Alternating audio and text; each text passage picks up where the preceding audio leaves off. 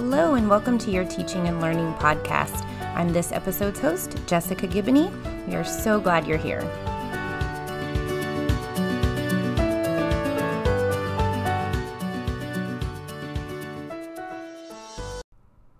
Hey, everybody, Happy New Year, and welcome to episode four. It's time for another Teaching and Learning Bulletin recap. This is our January 17th, 2022 edition. Remember that you're going to get this companion episode to go with the digital version of the bulletin that gets released every other Monday. We hope you enjoyed this opportunity to get a quick overview of the content in the bulletin so you know exactly where to dig deeper when you are ready to check out all of the amazing content. All right, let's get to it. This bulletin is jam packed with great stuff for you. As always, the special education update is linked at the top of page one, so be sure to check that out for all things special education. I want to make a special call out to a special edition bulletin that was sent out on December 15th. You might have seen that come through your email about learning series um, opportunities. And what a learning series is, is just a small group of teachers who come together with a common goal, engaging in a week of learning followed by a week of coaching support as you implement your new learning. So, this happens in a cycle um, over six weeks. These sessions are limited to a small number of teachers, so make sure that you check out that bulletin. A lot of the sessions are already full, but go back and see. Um, still sign up. You can be put on a waiting list for full sessions. And if we have a lot of people on waiting lists, that's a great hint to the TOSA teams that are developing these learning series that maybe we want to repeat this session um, again so that you'll be able to join. So, again, check out that Teaching and Learning Special Edition Bulletin where you can find all things about the learning series.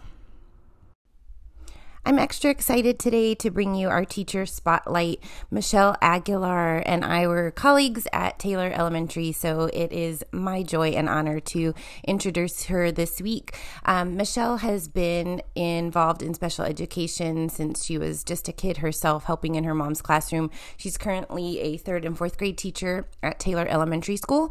She's been an instructional aide and has taught in mild and mod classrooms, um, as well as moderate and severe classrooms as well well. She has just this amazing philosophy on teaching, and that is that all children will learn and grow in an environment that's conducive to learning where they feel valued and respected. And I know that Michelle does that and embodies that every day in her classroom. Another great unique feature about Michelle is this great working relationship that she has with Taylor's SLP, Dana Perry Herrera. They work together and collaborate so well. Michelle says that Dana and I have worked together for several years, both in mild and mod and moderate severe classrooms. We have built over time a truly collaborative relationship in which we value each other's expertise and insight on how to best support all students. In the moderate severe classroom, setting, especially, we have a vision for the students that is very similar. We both believe that communication is a priority and, um, and must be infused throughout each child's school day.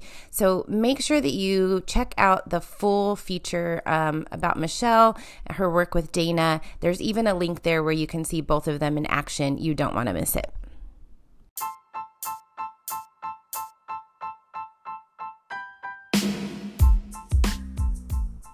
Our literacy tip today has to do with the difference between a sight word and a high frequency word. So let's start with a quick quiz. Which of these words are sight words? The, cat, said, me, did. If you said that all of these could be sight words, then you are correct. The term sight word doesn't only apply to those irregularly spelled words such as said, but really is any word that's been orthographically mapped and that can be recalled quickly and efficiently. We want to think of high frequency words as those that occur most often in English, and then those words are ranked that way. The terms are not necessarily interchangeable. We can, however, use explicit phonics instruction along with phonemic awareness and orthographic mapping routines to ensure that those high frequency words that show up consistently are added to students' sight word banks on a regular basis.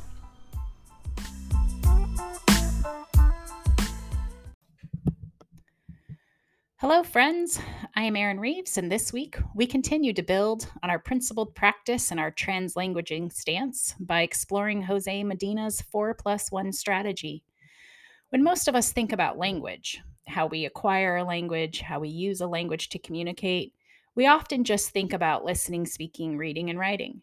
But there is a plus one metalinguistic awareness, encouraging all students, but especially our multilingual students, to reflect upon and manipulate language is crucial for not only learning language and literacy, but content as well. Check out Jose Medina's 4 plus 1 digital icons, available in both English and Spanish, in this week's bulletin.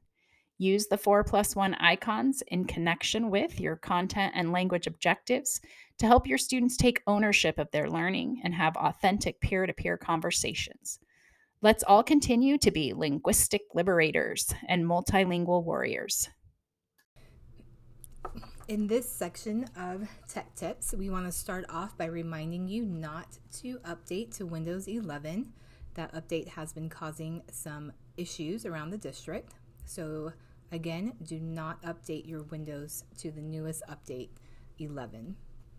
Next, we have some reminders of some post holiday break checks First, as you connect your laptop back into your docking station and your different monitors, it's a good idea to check your display resolutions and refresh rates so that all of your systems can run cohesively. Second, we want to make sure that we are updating the system. And so we have a how to on system updates it's important that you run your system updates frequently, as there are different types of updates for malware, for your laptop, as well as your docking station. And then finally, we have some information on how to clear your cache for your Lenovo and your Chromebooks. This is also a good update to do with your students and their Chromebooks. Next, we have a little informational 25 pager on Screencastify and ways that you can use Screencastify in the classroom and ways that your students can use Screencastify to demonstrate their knowledge. And then finally, we would like to shout out to Ms. Patowski at Libin and her sixth grade class for their participation in this year's Hour of Code. Thank you. Hi, this is Shelli Hart, Program Specialist for Teacher Development, and I wanted to talk to you about Everyone Deserves a Coach in Their Corner.